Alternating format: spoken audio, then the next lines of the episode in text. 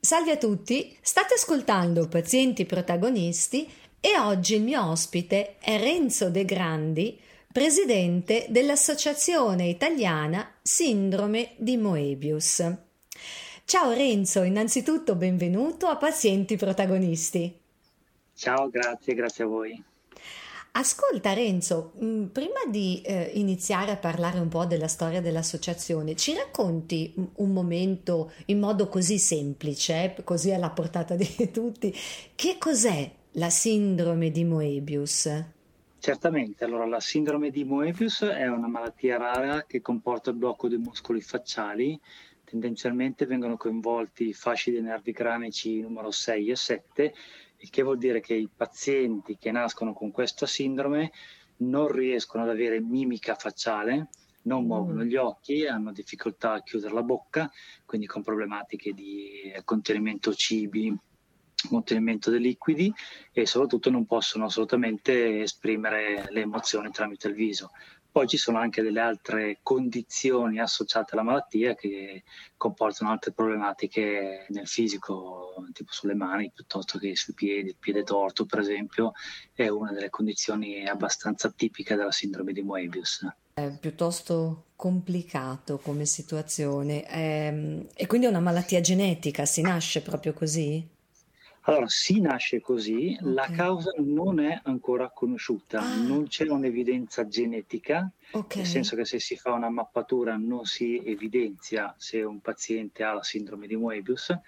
Ci sono diversi studi in corso che stiamo coordinando anche noi assieme ad altre associazioni, quali del tipo eh, mancanza di, di, di, ossigeno nel primo mese di gravidanza, la mamma, non so, tipo svenimento, cose di questo tipo che possono creare dei danni al sistema diciamo neurologico, ma non si sa ancora la causa.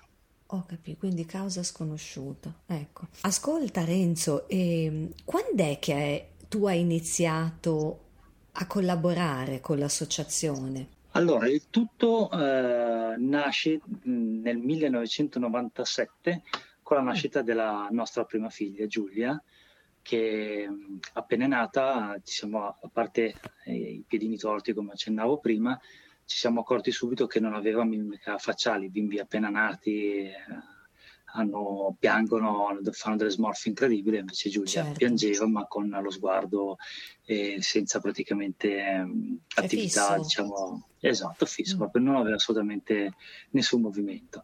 Da lì allora abbiamo cominciato un po' a chiedere prima all'ospedale dove era nato, poi tramite la pediatra, eccetera, eh, quale, potesse esserci, quale potesse essere il problema, finché siamo arrivati soltanto all'ottavo mese ad una ipotesi di diagnosi fatta da un oculista che si era accorto che Giulia non girava gli occhi, ma per seguire gli oggetti, in quella fattispecie stavamo giocando con delle bolle di sapone, girava la testa per mettere a fuoco eh, i vari elementi.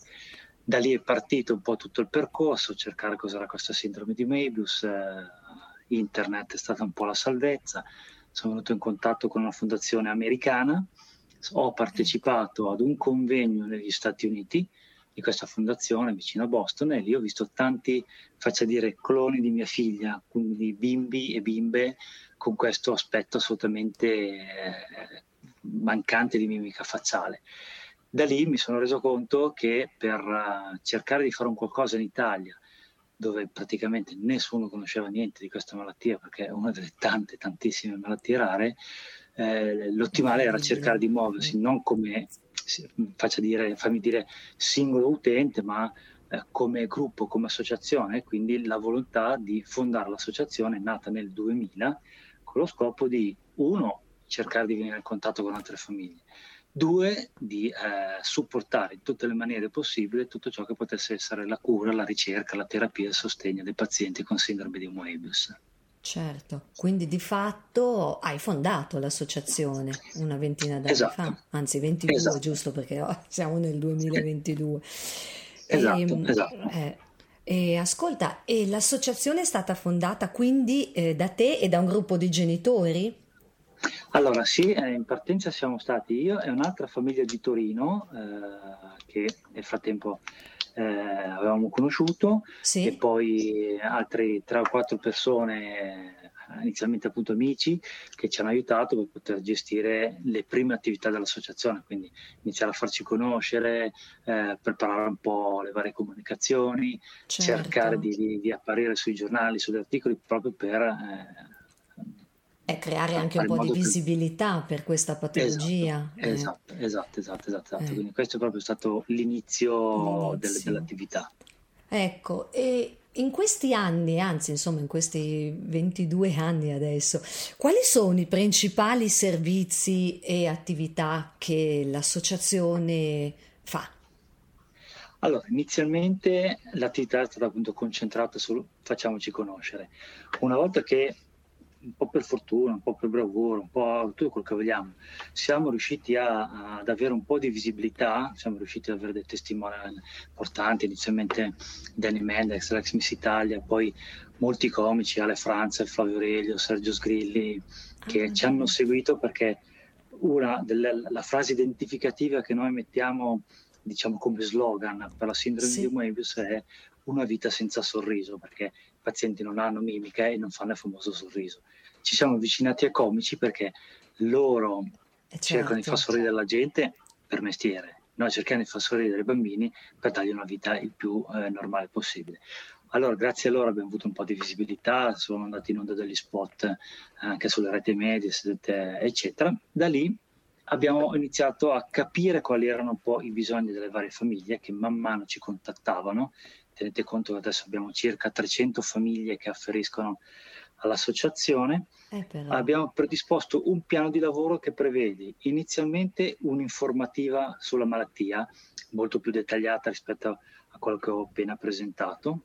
Sì. I servizi dell'associazione che sono conferma di diagnosi fondamentale, eh perché sì. spessissimo nel paziente Moebius, e questa è un'esperienza che abbiamo riscontrato anche negli Stati Uniti, viene diagnosticata in maniera errata, per esempio eh, situazioni di eh, sindrome di Asperger piuttosto che autismo, perché come quei pazienti i bimbi non hanno espressività, ma si tratta di cose completamente diverse. Diverse, certo. il rischio, esatto, il rischio era quindi di iniziare dei percorsi di cura totalmente sbagliati.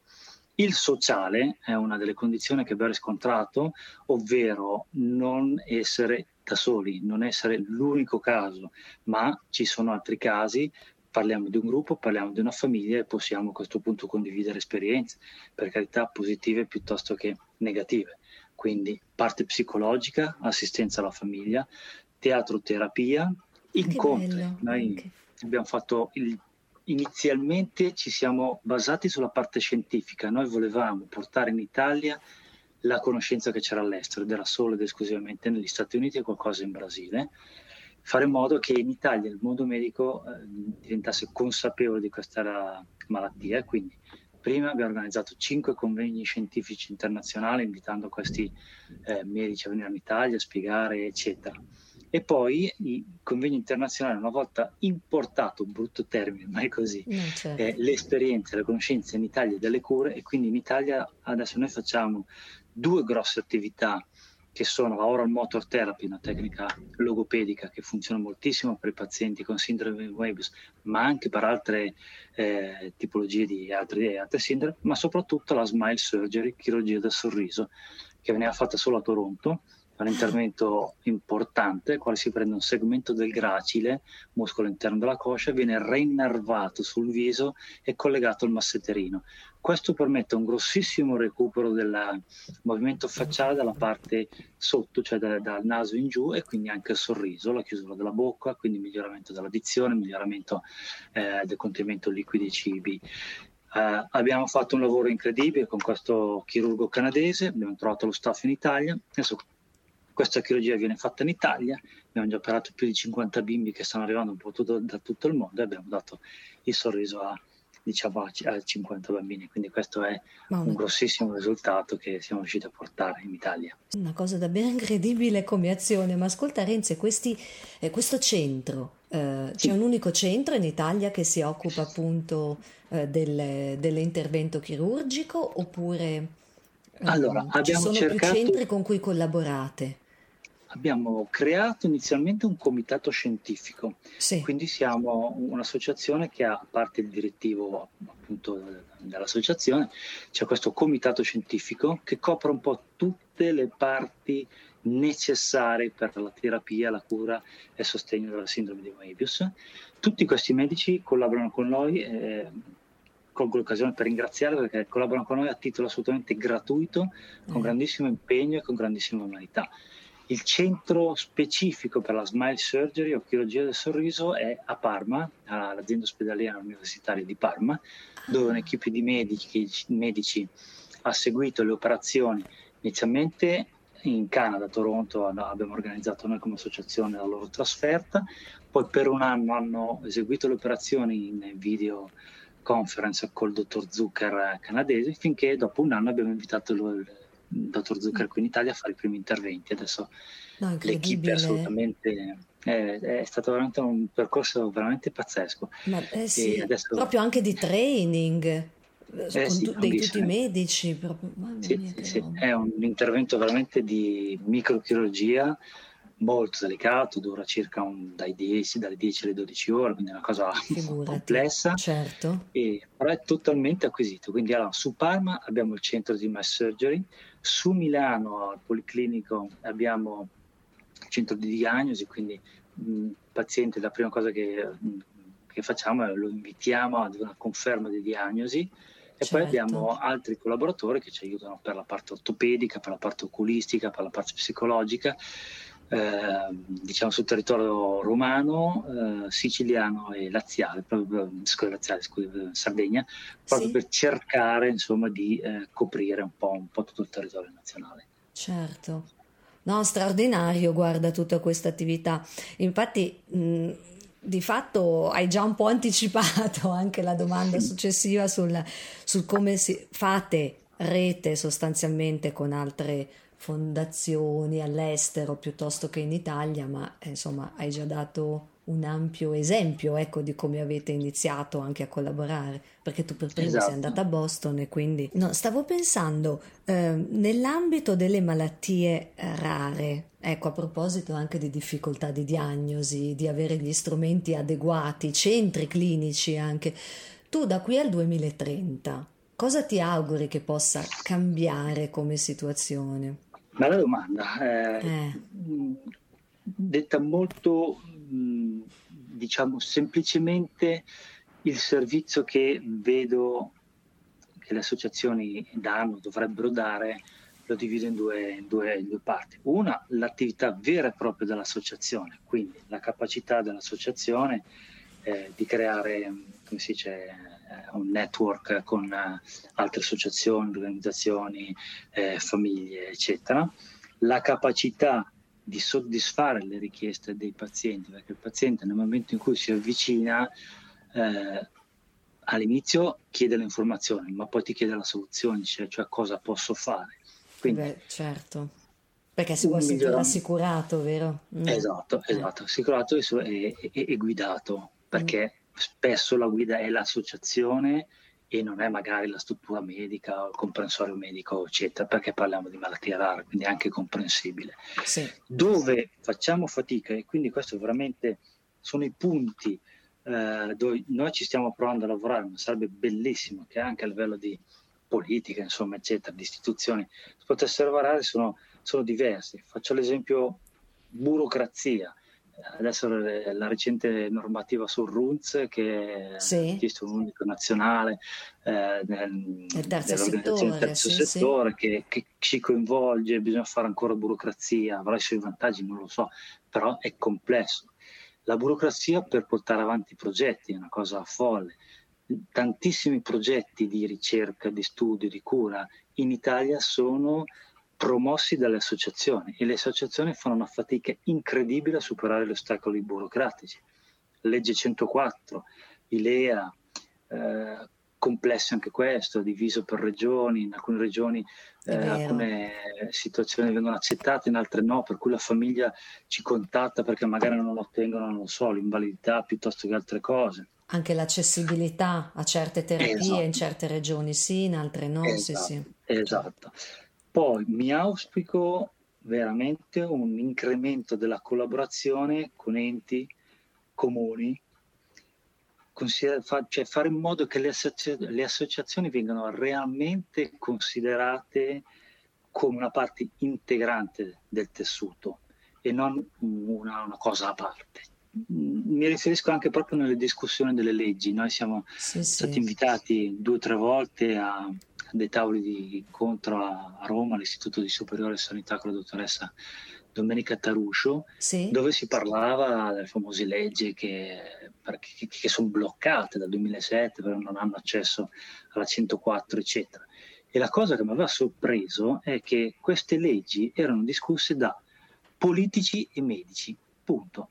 Non c'era chi poi è la, il paziente, cioè chi effettivamente ha bisogno di usufruire del servizio. Quindi non è, non è possibile, secondo me, che non ci sia in questi tavoli di lavoro la rappresentanza delle associazioni che sanno cosa, di cosa hanno bisogno. Questa eh secondo sì. me è una roba assolutamente fondamentale. Sì. E poi il supporto concreto, il supporto concreto che è la difficoltà dell'associazione, soprattutto quella tipo nostra, noi siamo una piccola realtà, eh, cioè siamo 300 pazienti, fra soci e tutto arriveremo a 500, quindi siamo veramente una piccola realtà. Puoi immaginarti le difficoltà che troviamo a reperire fondi per andare avanti, a partecipare ai bandi dove bisogna compilare pagine, pagine, pagine di cose, di bisogna essere sì. eh, avvocati, ingegneri, eccetera questo se si potesse in qualche maniera semplificare, avere un supporto più concreto sarebbe veramente un grande aiuto perché l'associazione ha la spinta che è il bisogno ed è la spinta che poi fa vincere, fa vincere le sfide. Eh sì, no, e poi tra l'altro sì, ti dicevi piccoli, ma relativamente, che poi fate tantissime cose, quindi avete una potenza incredibile. In effetti mi stavi facendo pensare che proprio recentemente anche un'altra presidente di un'altra associazione eh, lamentava il fatto di, di questi bandi che sono così articolati e in più però di durata annuale, quindi non si fa in tempo a completare un bando, a raccogliere i risultati che già si è impegnati in quello successivo. Esatto, guarda, ti faccio un esempio. Eh. Noi abbiamo avviato due progetti, uno un registro, una piattaforma di registro interna in modo che i nostri medici, tutto coperto da privacy ovviamente, eccetera, però potessero avere in tempo reale tutto ciò che era l'anamnesi, lo stato avanzamento di cura dei, dei, dei pazienti. L'altra cosa bellissima che adesso abbiamo dovuto sospendere proprio per burocrazia e per mancanza di fondi, sì. durante il periodo Covid eh, abbiamo lanciato una piattaforma di telereabilitazione a distanza, mm. che è unica nel suo genere, perché eh, allora, non è una video call, nel senso che ti fai la videochiamata e parli col medico. Sì. È un qualcosa dove il tutto viene misurato a livello oggettivo, quindi il paziente... Eh, può partecipare in diretta oppure eh, registrando il suo video, eccetera. Questa piattaforma che parte con dei principi che vanno a lavorare sui principi della security, quindi leggono la morfologia facciale, registrano tutto ciò che è il movimento facciale e quindi eventuali miglioramenti del movimento facciale dopo la logopedia, dopo la chirurgia, dopo le varie attività. Ah, All'interno della piattaforma abbiamo messo tutti i corsi di formazione, gli esercizi che i bimbi devono fare, in modo che fanno la lezione, fanno la prova, fanno il video, il medico a questo punto può giudicare a distanza con una misurazione oggettiva e non soggettiva. Soggettiva potrebbe essere tra virgolette sbagliata perché certo. so, l'immagine che va via si muove, non è chiara, è sfocata il, o cose di questo tipo. Invece con questo software riusciamo a dare un algoritmo che misura, ho capito bene? Esatto, okay, esatto, esatto. Okay. per cui dice se, so, se, ha migliorato la chiusura della bocca magari di un millimetro e quindi se va bene col tipo di terapia o se va cambiato, cose di questo tipo.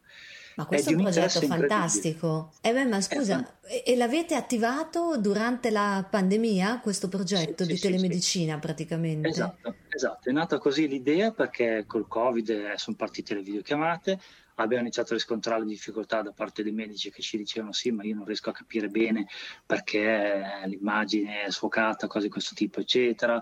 Era difficile poi con gli orari, bisognava prendersi appuntamento, mentre con questa piattaforma e con questo software molto semplice come nuova tendina, eccetera, uno si può anche registrare dopo, il medico può guardarlo quando ha quando ha tempo, certo. e può dare delle risposte anche con tranquillità, con sicurezza e con certezza. Siamo circa al 50% lavoro, nel senso che siamo a beta test, l'abbiamo utilizzato su 10 pazienti con sindrome di Moebius e 10 pazienti senza nessun altro tipo di, di problematica. Eh, Come gruppo di controllo, diciamo, no, ma è bellissima questa esatto, attività. Esatto. Eh. Adesso l'abbiamo dovuto sospendere per mancanza di fondi e poi stiamo ancora un po' lottando con il discorso delle parti burocratiche. Eh, però è una piattaforma che ha riscontrato grandissimo interesse anche all'Istituto Superiore della Sanità perché può essere utilizzata non solo per la sindrome di Mebius, per qualsiasi cosa. E quindi speriamo veramente di poterla riprendere in mano e di poterla portare avanti. E questo progetto di telemedicina straordinario, cioè chi l'ha ideato? Allora, eh, dal nostro comitato scientifico, uh-huh. la dottoressa Barbo di Parma che si occupa della parte dell'ocopedica e dal gruppo maxillofacciale sempre di Parma che eh, hanno bisogno di, di, di, di, fare degli incontri eh, periodici di riscontro. Fate certo. conto, logopedia va fatta tutti i giorni. Quella che noi sì. attuiamo, la oral motor therapy, è molto particolare e andrebbe praticamente previsto un incontro, diciamo, settimanale col medico. Essendoci pochi centri, perché è una cosa molto particolare che abbiamo, eh, uso ancora il termine, importato dagli Stati Uniti, eh, certo. È impensabile che famiglie, non so, dalla Sicilia, Sardegna, da, vadano una volta a settimana a Parma a incontrare la logopedista, no, non è no, impensabile. No, in, in questa maniera lo bypassiamo con una certezza al 100%, anche perché questa piattaforma, faccio questa per, apertura di parentesi, arriva da un altro studio fatto negli precedenti due anni eh, sempre dal comitato scientifico, fra l'altro oggetto di una pubblicazione recentissima, settimana scorsa, ah. fatta con delle termocamere, ovvero eh, è stato fatto uno studio per cui venivano sottoposti a dei video allegri, comici, eh, brutti, di paura i pazienti e con una termocamera particolarissima eh, vengono misurati gli andamenti, i cambiamenti di temperatura del viso. Da qui si capisce quali sono i fasci e le aree emozionali della, del viso, anche se fisicamente non si vedono perché non c'è movimento, ma certo. si riescono a registrare. Da queste sono state determinate delle aree specifiche, da questo studio è uscito questo articolo particolarissimo che dimostra come il paziente con sindrome di Moebius, che non può muovere i muscoli appunto per questo, per questo deficit, comunque possa compensare in altre maniere, con delle logopedie, con degli esercizi particolari e con della mobilità del corpo particolare che permette in alcuni casi al 100%, in altri casi parzialmente, il recupero e le, l'espressività di queste emozioni. Da lì poi appunto questa, tele, questa piattaforma di telereabilitazione. No, straordinario, veramente. Ma guarda, no, eh, facciamo anche un appello, insomma, che qualcuno eh, possa contribuire davvero no? a fare la sponsorship degli stadi successivi per lo sviluppo della progettualità. Eh, è troppo Sarebbe importante. fantastico, eh, sarebbe infatti. fantastico perché, ripeto, non è limitata alla sindrome di Moebius, ma può avere veramente un coinvolgimento incredibile eh, di qualsiasi genere, da, da, da, dalla chirurgia ai piedi a, a qualsiasi Beh, certo, cosa. teleriabilitazione è di fatto poi comunque anche la telemedicina il futuro, no? proprio per evitare anche di, i viaggi della speranza, scusa eh, se esatto. definisco così, però sono esatto. poi di fatto così. Ascolta, eh, Renzo, eh, quasi in chiusura, che davvero mi hai lasciato senza parole con tutti questi servizi, poi anche quelli digitali in piena pandemia e alla faccia della resilienza, voi vi siete buttati a fare ancora più cose e ancora più innovative. Ascolta, nel lavoro che fai per l'associazione, qual è la cosa che ritieni più eh, difficile e quella che invece ti restituisce più motivazione e gioia.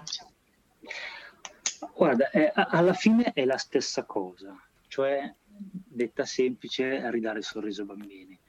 Quando eh. nostra figlia poi è stata operata, eh, ha fatto gli interventi, ha recuperato il sorriso, fra l'altro il primo sorriso di nostra figlia Giulia è stato proprio il giorno di Pasqua del 2004, quindi Ma è stato dai. un momento incredibile. Davvero? E lì abbiamo recuperato il sorriso anche noi genitori, veramente. Quindi è la stessa cosa, cioè la cosa più difficile è ridare il sorriso al bambino e alla famiglia, nel senso di non dare false speranze, di guidarli nella maniera corretta verso un percorso che in molti casi è molto complicato, in altri casi un po' meno complicato, quindi non farli sentire da soli, e soprattutto ripeto, non dargli la falsa speranza. Cioè, io tutte le volte che incontro un nuovo paziente ho il flashback della nostra esperienza e mm. non accetto in nessuna maniera che un'altra famiglia possa soffrire come abbiamo sofferto noi. Mi viene proprio il, la, la, forza e il desiderio di, di, di dargli una mano. Per contro, quando poi incontri questi pazienti, magari l'anno dopo, quando organizziamo annualmente gli incontri delle famiglie, questi momenti di, di, condivisione, eccetera, li rincontri dopo un anno, nel frattempo hanno fatto l'intervento, vedi che arrivano verso di te, mm, mi sto commuovendo, scusami. No, ma, eh. ci, ma ci, mancherebbe, anch'io non ti nascondo. perché... Vengono verso di te, ti abbracciano ti fanno vedere il sorriso, basta. Questa è la più grande vittoria che si possa avere. Quindi, questo è l'aspetto. Grazie, guarda Renzo, grazie tantissimo che anche qua chiudiamo con un sorriso, un po' di commozione. Bellissima questa intervista, grazie, grazie ancora di aver partecipato a Pazienti Protagonisti. Un caro saluto a tutti e a presto risentirci. Grazie Renzo. Gra- grazie a te, grazie per averci dato voce.